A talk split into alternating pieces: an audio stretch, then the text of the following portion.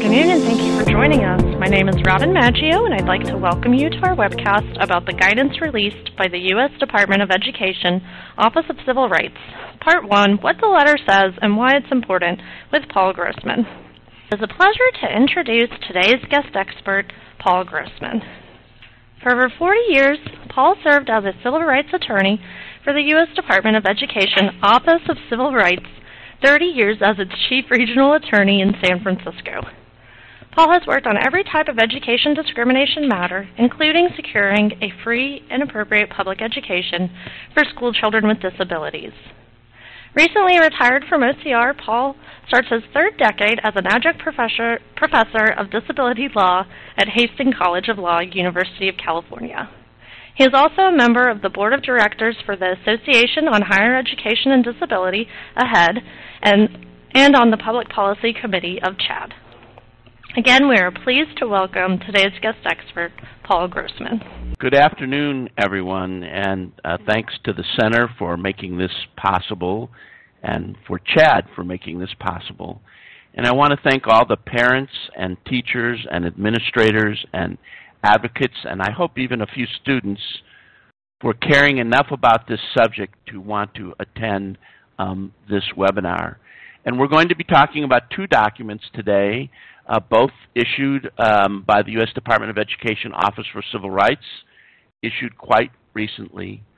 So one is a Dear Colleague letter and a resource guide on students with ADHD. And the second document is a short parent's guide or student's guide uh, summarizing um, what's contained in this otherwise very detailed and lengthy document. And I authentically and sincerely believe that these two documents will make a big difference in how students with ADHD are treated in our public elementary and secondary schools. Uh, these materials are provided to you for your personal use. Um, and all I ask is that you not uh, take these slides and repost them on the internet um, without proper accreditation. Um, I think we've already really covered uh, my own um, experiences, except I want to um, highlight one thing for you. In my 40 years with OCR, I did many kinds of cases, race, sex, national origin, elementary and secondary, post-secondary. And in that time, I saw an overwhelming need to address the needs of children with ADHD in elementary and secondary ed.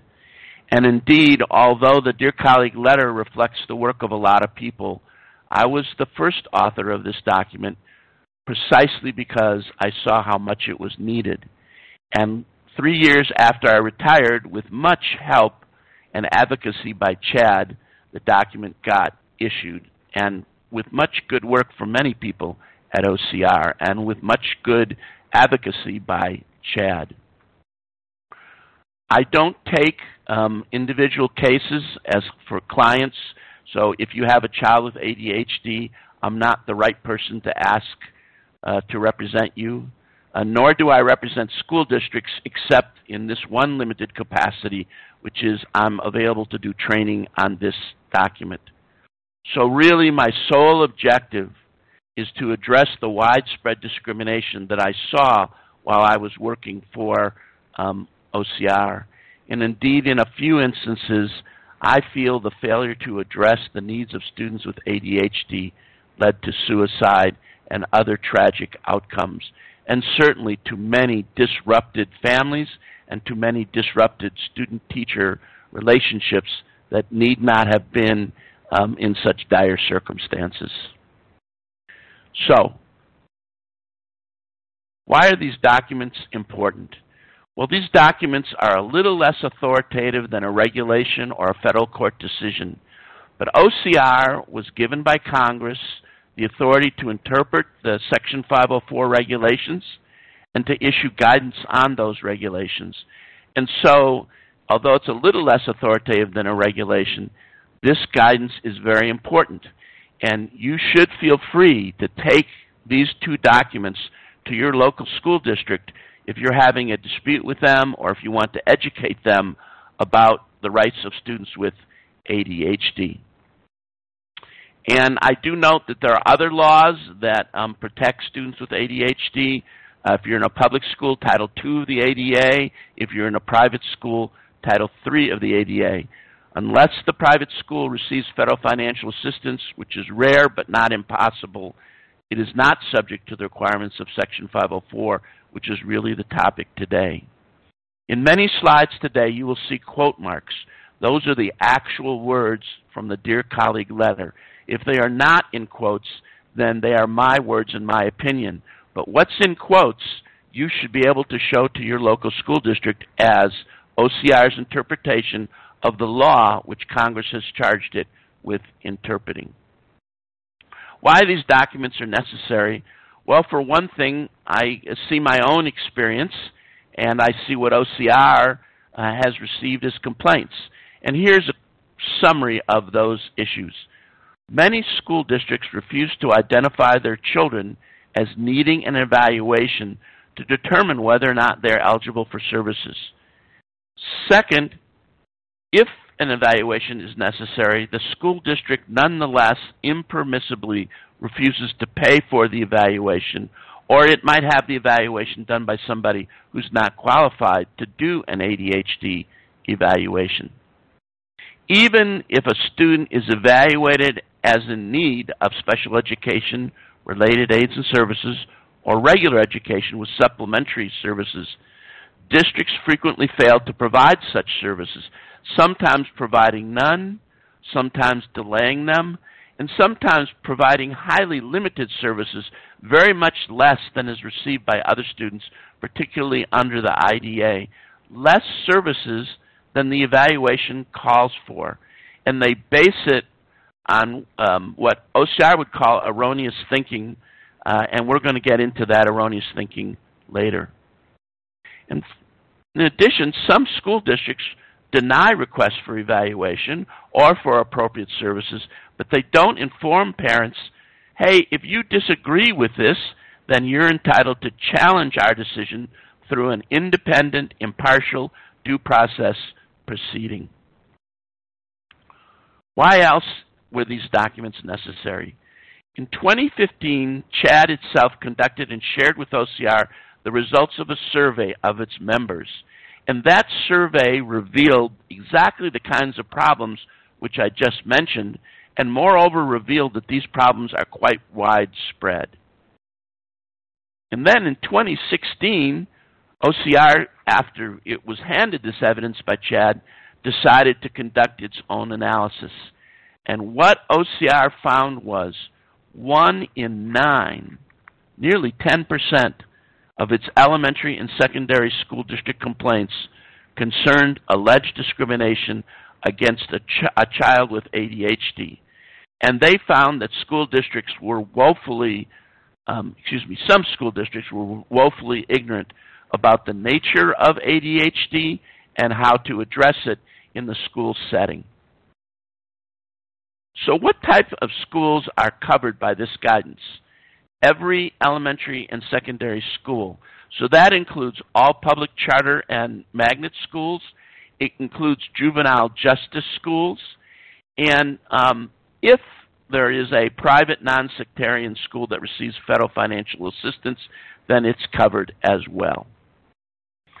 So the guidance covers five topics. First is just coverage of students with ADHD under 504 and the IDEA. The next stage is called identification. And identification is just deciding who should receive an evaluation. So those two um, concepts should not be conflated or put together. Identification and evaluation are two different steps.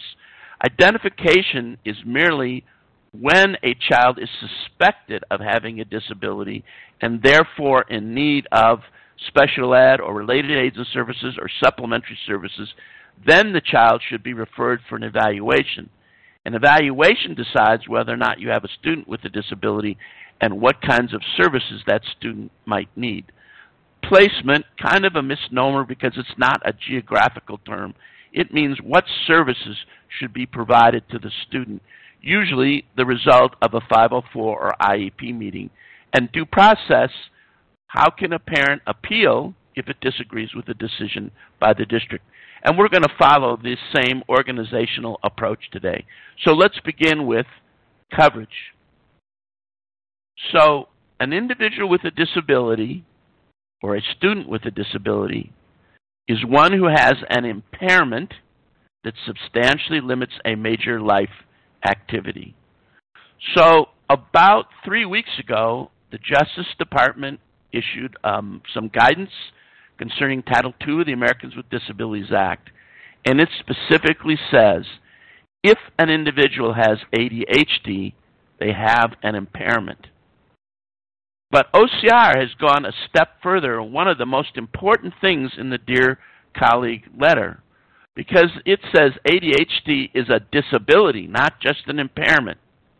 If this manifestation itself expresses itself in such a manner as to substantially limit a major life activity.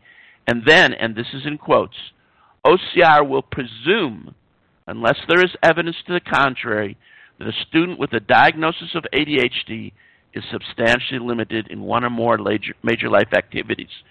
So if you have a diagnosis for a student of ADHD, most likely they don't just have an impairment, but rather they meet the full definition of disability.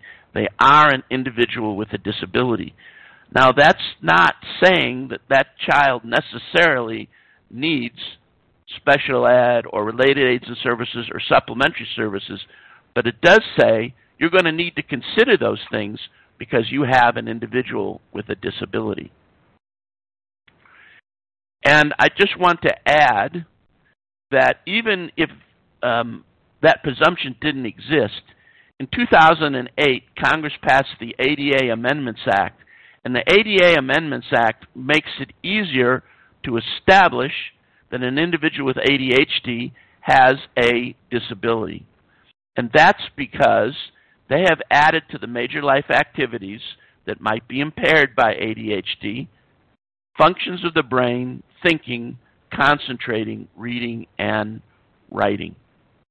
And they also said, and this is very important, you must make a determination that the impairment substantially limits the major life activity without taking into account mitigating measures.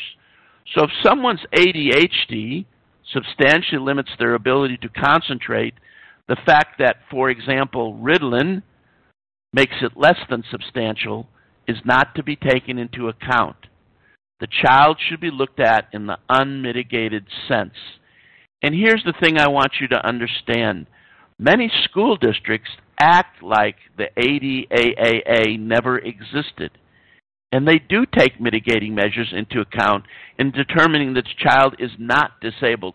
Okay, this child may have ADHD, but it isn't substantially limiting a major life activity. And they're not taking into account the new range of major life activities and they are taking into account mitigating measures, which they should not be doing. And here's another important point. Even if a student is an individual with a disability, but the IEP or the 504 team determines that the student is not in need of any kind of supportive services in the classroom or in special education, that doesn't mean that the student is not protected from disability discrimination. If you're an individual with a disability, and note OCR is going to presume everyone with a diagnosis of ADHD is an individual with a disability, you are going to still be entitled to protection from a hostile environment on the basis of disability and from exclusion from programs or activities on the basis of ADHD, such as an athletic program, an extracurricular program. So even if you cannot convince an IEP team or a 504 team that your student needs supplementary services, if they're getting picked on in school on the basis of disability, they're still entitled to protections. There's still a duty on the school district to address that allegation, even though there is no 504 plan or IEP program for that student. I don't pretend to be an expert on the IDEA. Uh, when Matt Cohn comes on, he's going to cover this much more thoroughly. But I just want to point out, as Matt has provided to me in these three slides, that a student with ADHD sometimes is in fact covered by the IDEA as an other health impaired individual. And often students with ADHD get covered under the IDEA because along with ADHD goes other um, easily um, covered, easily included disabilities such as emotional disturbance or a specific learning disability. And we should be clear that if a child qualifies under any one of these um, categories, all the child's disability related um, needs must be addressed. And here's the definition of other health impaired. And if you read it, you can see why um, a case may exist um, that a student with ADHD is covered by the IDEA. I'm going to be focusing on Section 504, which is OCR's jurisdiction. The, ADA, the IDEA is not under OCR's jurisdiction. So let's get to that first stage, identification. And remember, identification is not proving a student has a disability. It's merely deciding that a student needs to be evaluated to determine whether the student has a disability and whether the student is entitled to some form of supports um, through the school system, special education, related aids and services, supplementary services in the regular classroom. So a school district has a duty to conduct an evaluation of any student who, because of disability, needs or is believed to need. So note here, we're not talking about proof. We're talking about a belief. A belief that a child is an individual with a disability and needs one of these services is sufficient to create the duty to conduct an evaluation. And in addition, an evaluation must be conducted whenever there's a substantial change in the services that the district is proposing to give the student. So let's say a student is getting good services and you're happy that the student is receiving those services. And then the district comes along and says, well, next year um, his grades are so good, uh, we don't think he needs any more services. They can't make that decision without first conducting a new evaluation. And let's face it, a student's needs can change over time, particularly with regard to ADHD. There might be a change in medication. There might be um, new behavioral techniques that the student learns. So um, let's be aware uh, on our toes that a student with ADHD may in fact need um, a new um, evaluation. Well, who could recommend the student for evaluation? A teacher could, a school administrator could, any staff member who, quote, perceives or receives information to lead them to suspect that a student has a disability. So, by the way, this could include the parent. And indeed, if you've gotten a diagnosis of ADHD for your child, you should bring that diagnosis to the school district's attention because that's significant evidence that the child needs an evaluation. And school districts must consider all major life activities, not just learning. So what this means is your child might have a problem in another area, not just learning, but that problem is relevant to the learning that's going on in school. So what are the signs that a student who has ADHD may be in need of an evaluation? So OCR says, well, if a teacher or a parent uh, observes that the student engages in considerable restlessness or inattention, inappropriate for their age or grade level, the student has trouble organizing activities or with communication or has skill deficits, that may well be sufficient. Other difficulties. So we have this term uh, in the ADHD scientific community. A lot of research is being done over executive functioning skills. And OCR, um, I, largely through CHADD, I believe, was made aware of the concept of executive functioning skills. And so you will see this reflected in the Dear Colleague letter. So, other indications to consider as a reason to conduct an evaluation. Demonstration of significant difficulty related to beginning a task, organizing, recalling information, and completing assignments such as homework and multi-step class projects. And how many of us have seen that kind of problem in our children? Those are, are evidence of executive functioning impairments.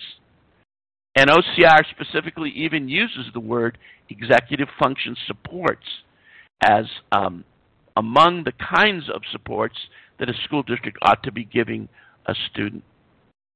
And we note that sometimes a student, him or, him, him or herself, may develop their own supports or mitigating measures.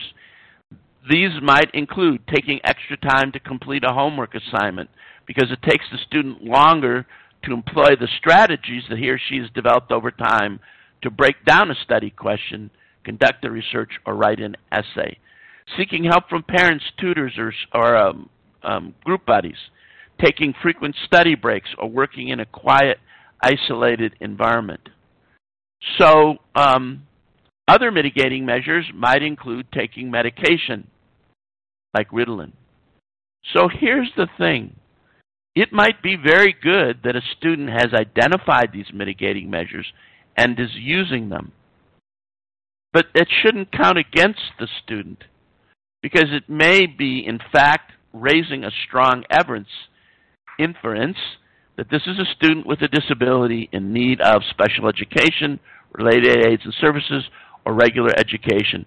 So reliance on mitigating measures by a student can raise an inference that the student is in need of evaluation. And the converse is not true. In other words, since a school district is not supposed to take mitigating measures into account in deciding whether or not a student is an individual with a disability, a student can be academically successful but may still need supports um, to address challenges related to executive functioning or to behavior. Maybe you have a straight A student, but they have a lot of behavioral problems. Or maybe the student is successful because they're relying on mitigating measures that frankly need to be extinguished, like too much reliance on parents to assist them in completing homework.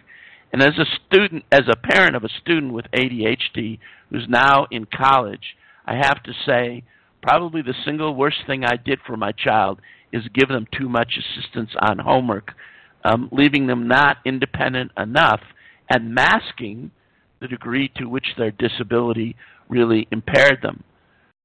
Those limitations, that need to rely on mom and dad to do homework, actually should be evidence of the fact not that the student is successful, because that's misleading, but rather evidence of the fact that the student is an individual with disability who needs some kinds of supports in the classroom, teaching the student the kinds of skills necessary to be a self-reliant um, individual.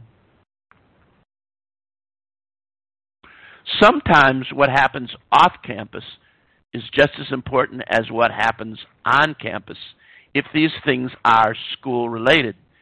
So again, for example, what's going on at home with regard to homework? Um, what's happening to the student in other kinds of activities like um, working with a team of individuals or work or being in an after school care program. Maybe the student's coach complains that the student can never stay on task. All of those things are pertinent. So let's move on to the next step, which is okay, the district and the parents agree the child needs an evaluation. So let's talk about OCR's concerns in the Dear Colleague letter about evaluation. Well, worst of all, some districts just arbitrarily refuse to conduct uh, an evaluation of students with ADHD. Students are identified as needing an evaluation, but they don't get them. Sometimes the evaluation is conducted by the district, but it's conducted by someone who is wholly unqualified. A person who has expertise, for example, in identification of dyslexia or specific learning disabilities, it's good to know about a student with ADHD, but it's the nail they know how to hit. But the student actually needs also an evaluation for their ADHD. What is the nature of their ADHD? What are its expressions? What impairments come? Is this an individual with highly limited executive functioning skills, for example? And to do that, you need the evaluation conducted by somebody who's qualified. Some districts get evaluations, outside independent evaluations from parents, but they ignore them because they're outside. And I saw the last problem often in my own practice when I was working for OCR, which school districts say, oh, well, if you need a medical evaluation or psychological evaluation, that costs money. And since Section 504 is not a funding statute, we don't spend money to address the needs of students under Section 504. You'll have to pay for this evaluation yourself. That's not the rule. The district is responsible not for providing medical assistance to the student or pay the psych bills, but it is responsible for the cost of using those kinds of professionals to do the evaluation. Some districts um, do not apply current legal standards or analytical approaches when they do an evaluation. So they fail to do what the law calls a condition, manner, and duration evaluation with regard to how the student accomplishes major life activities such as reading or concentrating. So what does this phrase condition, manner, and duration means? It means we are not just interested in outcomes like what's your GPA. We're interested in what you must do, what the student must do in order to get that, let's say, B average GPA. The fact that a student has a B average is not preclusive of the possibility that the student, how they got to that grade, matters. And it matters because something needs to happen in the classroom, either to permit the student to use their own mitigating measures or to teach the student new successful mitigating measures. Often condition, manner, and duration analysis is exactly what uh, reveals limitations in executive functioning. So if you just do the bottom line analysis, what's the GPA, but don't look at how the student gets to that GPA, you are not following the current legal standards, particularly guidance, by the way, recently issued by the Justice Department. And then school districts improperly take into account mitigating measures, not looking at how they raise an inference of disability, but rather saying, well, I guess since your student gets good grades um, and he's taking his Ritalin, as long as he takes his Ritalin, he's not an individual with a disability. And again, you need to look at condition, manner, and duration and not count the medication against the student. So what's the scope of the evaluation duty? The evaluation must cover all suspected areas of disability. And this is important, particularly for students with ADHD, because unfortunately, if an individual has ADHD, it's not unlikely they also have depression or anxiety disorder or dyslexia. And a school district can't just say, oh, thank you for the independent ADHD evaluation. We accept that, but you are worried that there are many more impairments, disabilities in play that also need to be addressed. And indeed, in some instances, those other um, impairments or disabilities are the most important thing to address. For example, for a student with severe anxiety or severe depression, that may be impacting their performance in school even more than the ADHD. Don't let the school district do this narrow um, investigation of disability if there is a reasonable basis to think other disabilities are also present. Um, all areas of educational need need to be um, explored and addressed. And it's very important to OCR as a civil rights agency that this evaluation be conducted on a non-discriminatory basis with regard to race, national origin, or sex. Well, let's focus on race and national origin for a second. Sometimes because of negative stereotypes about how students of color behave, school districts that might suspect ADHD as the cause of misbehavior in a white student may not consider it as a cause of misbehavior in a student of color. And this is a very serious and sad thing because, of course, it means the student struggles in school without support and when they get into um, some kind of conduct problem, they don't have the same protections that students covered by Section 504 would have. And with regard to sex, um, it does appear that there are fewer uh, females with ADHD than there are males, but that doesn't mean there are no females. And particularly with regard to inattentive type ADHD, um, that may well be just as present in females as in males. So I just want to repeat that OCR is very clear that grades alone are not a legitimate basis to deny a request for an evaluation. A student can be substantially limited even when they are doing academically well. Um, and the limitation might be in reading or writing or thinking or speaking. And again, GPA alone is not um, sufficient grounds to deny a student evaluation when you have many other indicators that this is an individual with a disability who need some kind of services in the classroom. Uh, again, let's not emphasize outcomes. Schools should be asking how difficult it is or how much time it takes for a student with ADHD in comparison to students without ADHD to plan, begin, complete, turn in work, complete assignments, and so forth. And inattentive type ADHD, OCR recognizes, presents a special problem.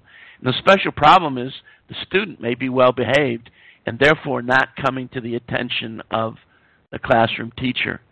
And this is particularly um, an injustice that may strike uh, female students even more than male students. OCR makes clear inattentive type students with inattentive type ADHD may nonetheless need supports in the classroom. And they point out that it's a disservice to teachers who can't figure out why can't I get through to this student? Why isn't what I'm doing enough? And the answer is because you don't know who the student is.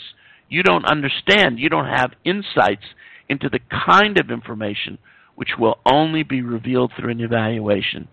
And here's the irony school districts deny students evaluation, and they're doing themselves a disservice. They can teach more effectively. Their teachers can manage the classroom better. They can have families with better child parent relationships if only we knew what's going on. It's in everyone's interest to conduct an effective, timely evaluation. What about response to intervention strategies? A problem which I frequently saw at OCR is school districts justified denying or delaying evaluations of students with ADHD because they were involved in a response to intervention strategy. And OCR is not critical of response to intervention strategies. It recognizes that they can work. It recognizes that they can avoid labeling students as being disabled. But what they cannot accept is RTI as an arbitrary reason for delaying an evaluation. So OCR takes kind of a middle position, which is you should never use RTI as an arbitrary reason not to conduct an evaluation or to delay, delay an evaluation. But you do want to think about RTI. So what do you want to think about RTI? Well, first question, and a very logical one is, is this particular RTI program designed to address my students' needs? Many RTI programs are almost exclusively focused on individuals with reading di difficulties. That might be one of your students' needs, but they may have many others pertaining to executive functioning. And there's no point in waiting to see whether an RTI intervention that focuses just on reading is going to help your child whose problem may be reading, but also other problems like they're highly distractible, or maybe they even have um, conduct problems. So, particularly in those instances, RTI should not be a basis to wait. Sometimes RTI makes sense as a partial evaluation tool but let's not give it three years. Let's give it a little time, get the information that RTI is going to give us, and then let's fold that into a broader, appropriate evaluation.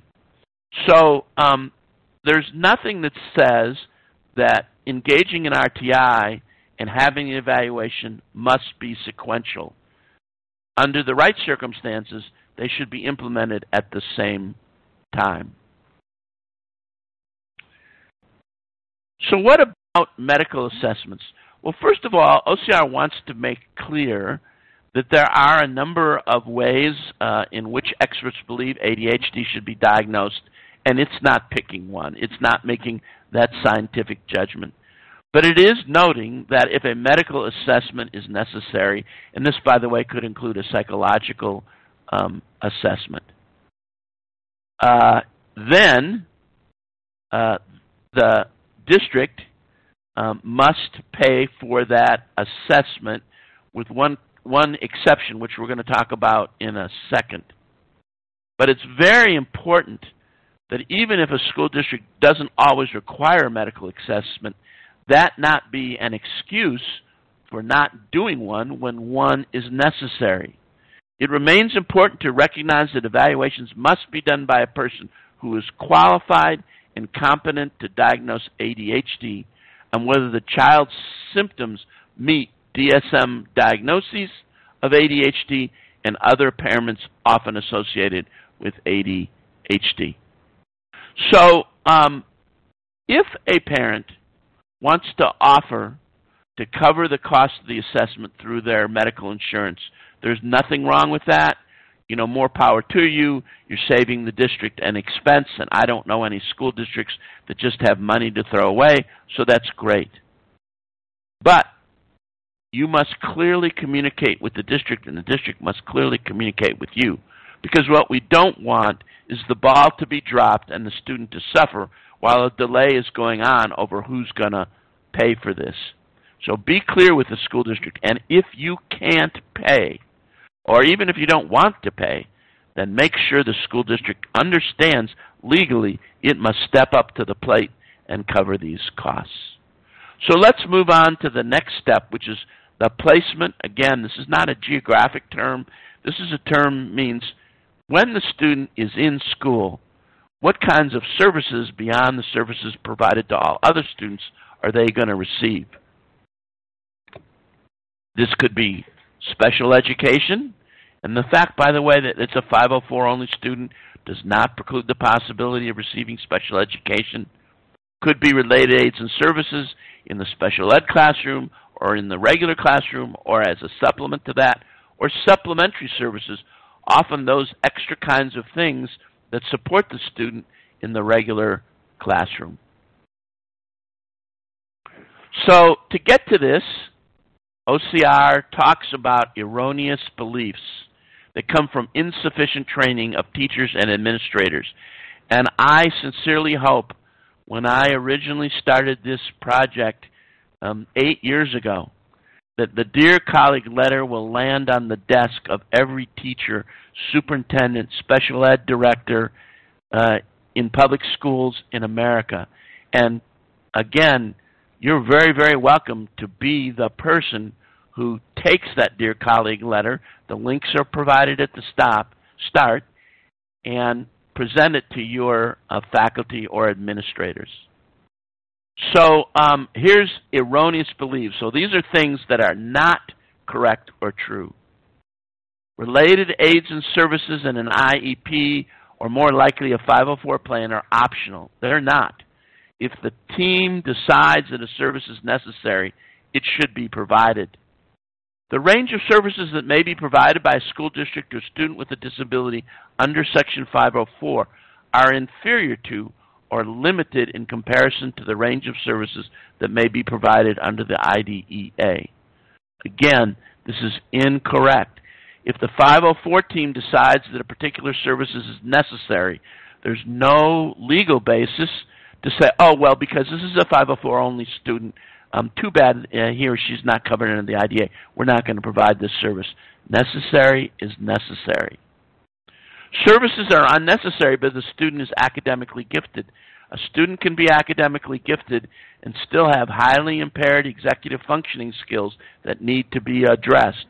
Great, you're a straight A student, but you also suffer from tremendous anxiety disorder and your family and you stay up all night every night getting your work done. No, some kind of intervention needs to take place.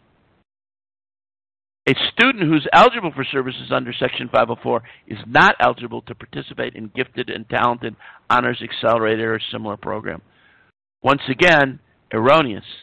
If the student meets the qualifications for entry into the program, GPA, scores on a test, then they're still entitled to enter that program under the same standards as any other student. More erroneous beliefs. A student who is succeeding academically cannot be, eligible, cannot be an individual with a disability. Not true. A student who is succeeding academically but is engaging in misbehavior is ineligible under 504. Seriously not true.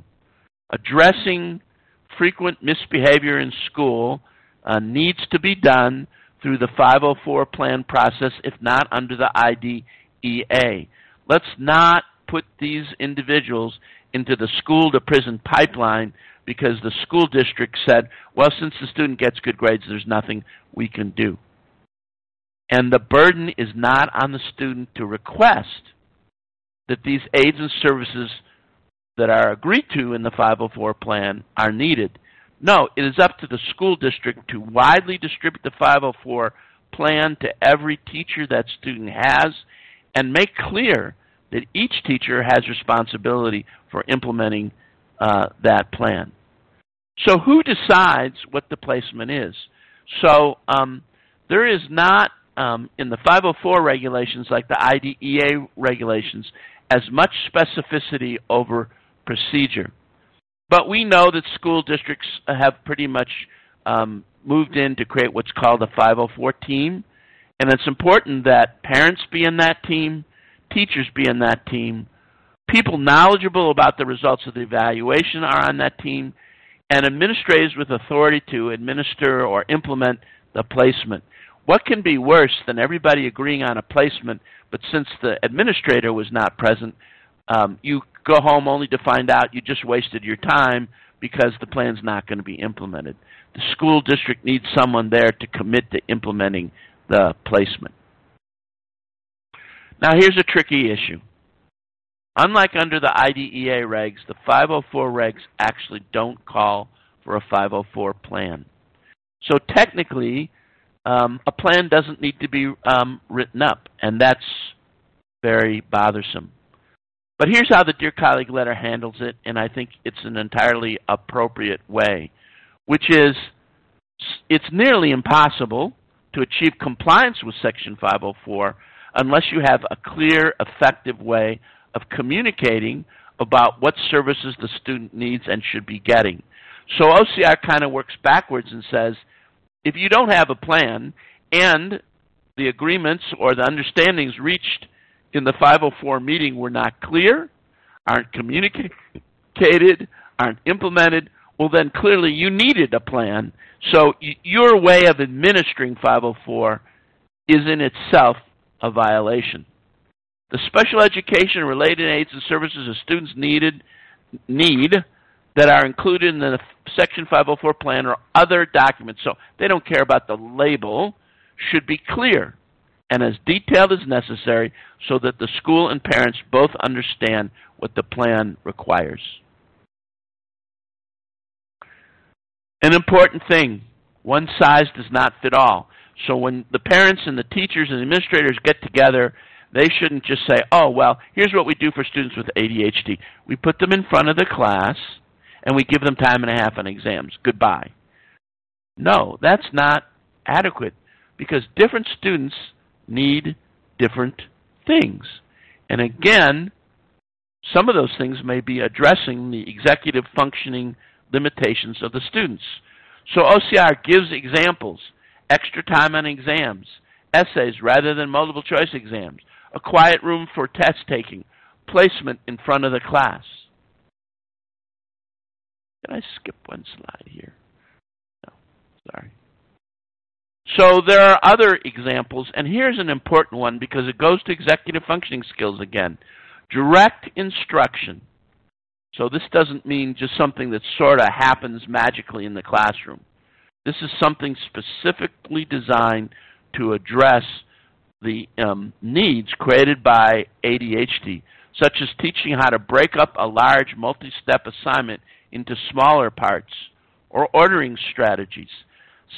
Specific and explicit instruction on how to reliably record homework assignments, organize information into class notes, start a multi-stage project, write more efficiently, and respond to challenges to attention or concentration in day-to-day activities. And of course, some students may need behavioral interventions.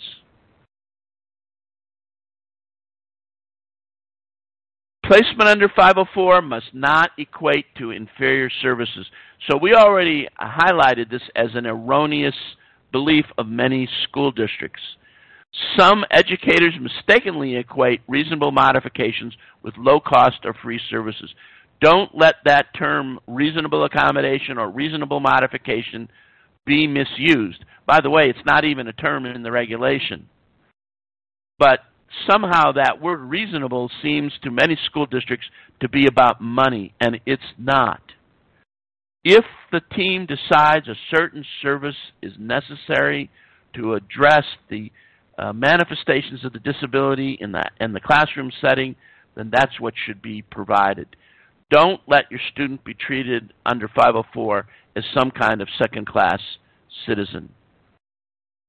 If a student with a disability is eligible for FAPE under Section 504 but is not receiving FAPE services under the IDEA, the student is entitled to the provision of any services the placement team decides are appropriate to meet their in, in, individual educational needs regardless of cost. Services under Section 504 can be as varied and comprehensive as necessary to meet the student's needs. Note, my friends, these are in quote they are the statement of the Department of Education Office for Civil Rights. One of the problems that OCR uh, uncovered, and I experienced it in my practice as well, is the fact that a lot of times a 504 plan is put together, but it's never communicated to the student's teachers. Unless there's nothing in the plan that pertains to a particular class, it violates Section 504 that the teachers, and in some degree the students, are unaware that the plan exists or the plan is, quote, so vaguely worded that the parties are unclear or disagree about what the plan requires. So note, the regulations don't require a 504 plan, but here's OCR telling you somehow there has to be a clear record of what needs to be done. It cannot be vague. With regard to medication, that's another service to be provided uh, in the classroom, and they split medication into two different groups. So if a student needs medication during the school day, an important qualifier, and the student cannot self-administer the medication, then the school district, as a related aid and service, must administer the medication.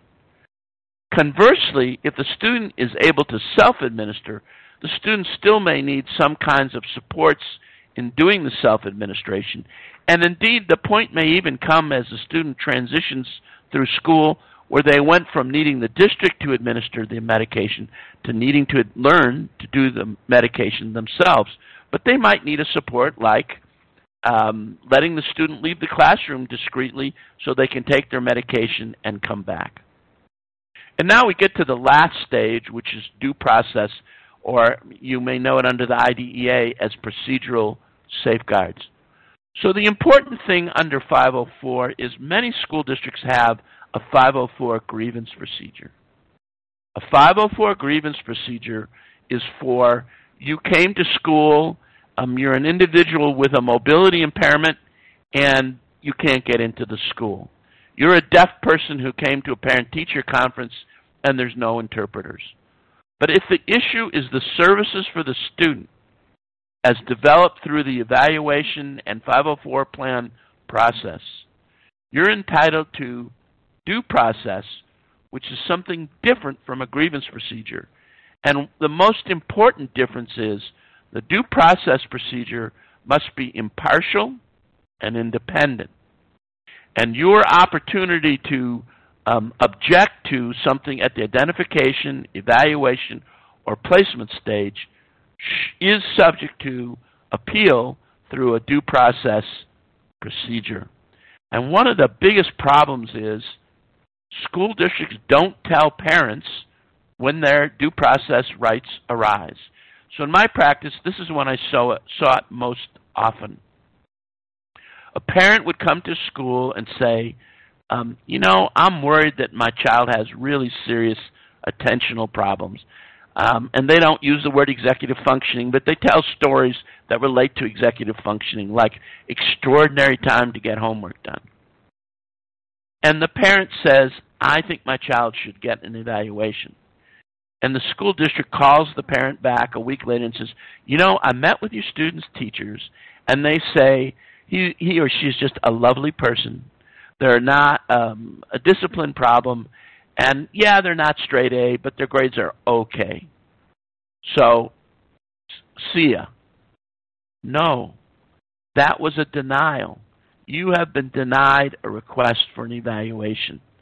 And because you've been denied a request for an evaluation, the district had a duty to tell you at that point, by the way, if you disagree with this, you may file a due process appeal request.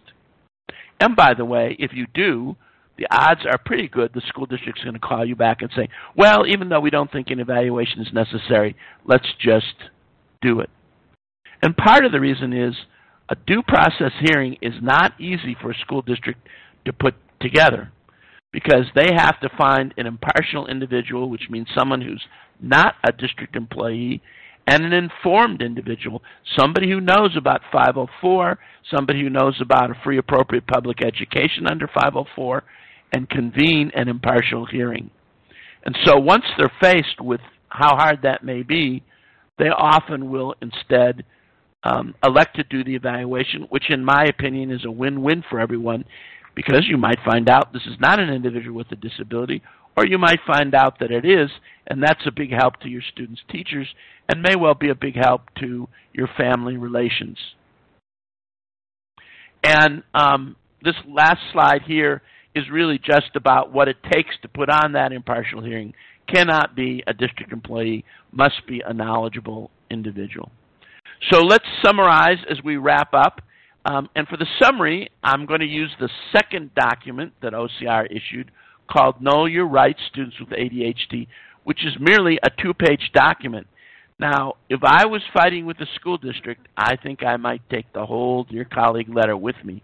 But if you can highlight some points succinctly and quote from this document, that's fine too. I think the primary purpose of this document was to give everybody a quick overview. So, Federal law protects students from disability discrimination. Regardless of how well that student performs, a student who has trouble concentrating, reading, thinking, organizing, prioritizing projects because of ADHD may have a disability and be protected under Section 504. And note that there is no arbitrary limit to what those appropriate services might be, even including special education. School districts must determine if a student has a disability and needs services, and cost is not a legitimate basis to delay. So if the student needs a medical or psychological evaluation, you can't or don't want to bill it under your insurance, then the school district has to step up and pay for it. Just clearly communicate with the district about it. And note the signs that OCR highlights for why a student may need evaluation. And again, this is really about executive functioning skills. Um, note that even a student who's academically successful but exhibits behavioral problems and challenges logically um, or inferentially related to ADHD needs an evaluation too. It's merely a suspicion that triggers the duty to do an evaluation. School districts can't just guess what the evaluation is going to say and say, therefore, we're not going to do it. Suspicion alone is enough. And then the range of services that's available. They are not to be arbitrarily limited to what's free or low cost. You cannot just exclude aids and services just because of their expense. And not every student with ADHD needs the same set of services. It's an individualized determination. And finally, as we've just discussed, school districts need to tell parents whenever their due process rights arise. And if the parent wants to go to a due process hearing, the school district needs to um, either agree to what the parent wants or convene the due process hearing, independent and impartial and with a qualified individual. And with that, I'm going to turn the um, uh, microphone uh, back to the center. All right, sounds great. Thank you, Paul. We had a number of questions come in about the timeline. Um, do schools have a timeline for identifying and evaluating students for a 504 plan? So under the IDEA, there is a timeline. There is no specific timeline under 504, but nonetheless, things must be done reasonably promptly. And if you're experiencing, you know, long delays and a runaround, um, it's time to either ask for a due process hearing or file a complaint with OCR. By the way, complaints to OCR, um, you're not charged um, any cost for OCR to investigate and resolve your complaint. But I note that OCR can easily take 180 days to resolve a complaint. Okay, thank you. And we had a couple of questions about once parents have gone through this process and the school has put together a 504 plan um, for their child who has ADHD, can can schools limit the number of accommodations that go on a 504 plan? So, for instance, we had someone say um, the school told me we could only put three accommodations on it because more than three would be too hard for the teachers to follow. The answer is you cannot arbitrarily limit the number of accommodations on a 504 plan. And if the problem is the district agrees that, let's say, six are necessary, but three is um, three of them are not practical, are not realistic for teachers to implement in the regular classroom, then the district's going to need to figure out how else they can be delivered. Maybe there's going to have to be pull-out services or after-school services, um, but in, in any event, that's just not. You can't just have an arbitrary limit under the IDEA, there's no arbitrary limits. Under 504, there's no arbitrary limits. What makes good sense in the classroom is a different question, but that only means, well, let's look at how they're going to be delivered. Maybe some teachers will deliver some accommodations and some teachers will deliver others, but don't just let a school district um, um, make some kind of made-up argument about what's reasonable. Okay, thank you. I think that helps clarify. Um, we did have somebody asked, who do you ask for um, an evaluation if you think that your child is in need of support at school? So, so I can only. Level. Oh, you mean who? Who do you go to at the school level to ask for the yep. evaluation? Yes. So, um, I think I would ask the special ed director, even though they don't necessarily implement Section 504, they should be able to tell you who can. And if not, I would ask the school principal. And if neither of those people can tell you, I think you have a violation of the law because someone at that district actually should know how to do this. And indeed, I would rather see it even on, in the online presence uh, of the school district. But I can't say that that's required. Okay, great. And then we also had someone um, ask just kind of that one of these more basic questions about being evaluated. Does the school have to let you know if your child's being evaluated? Absolutely. They can't evaluate your child without your permission. Okay, thank you. And then um, are there any tools, uh, resources, other websites um, that off the top of your head you could recommend to parents if they're looking to looking for more information on 504 plans or? Certainly the National Resource Center is one. Uh, CHADD's own um, chadd.org website. I happen to like the Parents Education Network. I honestly don't know um, where they're present all over the United States but um, here in California I think Parents Education Network um, is helpful. There is also across the United States I think, one office in every state, and in some of the larger states, multiple offices of an organization called um, Disability Rights. So it's Disability Rights California, Disability Rights New York, and um, they often have people who give good technical assistance in this area. And on some occasions, when discrimination is brought to their attention, they may even help advise you or represent you. Well, I, think sorry, I think it might be called the National Disability Rights Network, NDRN. Okay, great. NDRN, the National Disabilities Rights Network. Um, well, I think that is going to wrap up our questions for today. And J- just a concluding comment, if I may, please.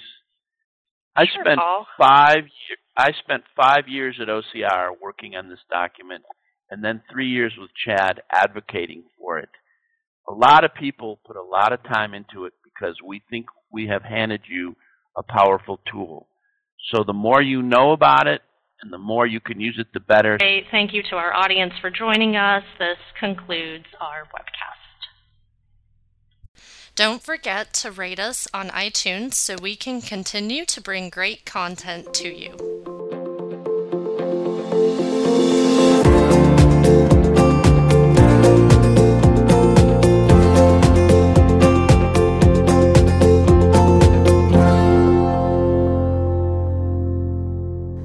Children with ADHD can be prone to overstimulation. The holidays can be especially stressful. Know your child's limits and select holiday activities wisely. Make sure there is a quiet space where your child can go and regroup. Choose calmness over chaos. For more tips on making the holidays work for you, visit the CHADD website at www.help4adhd.org. That's www.help and the number 4 adhd.org.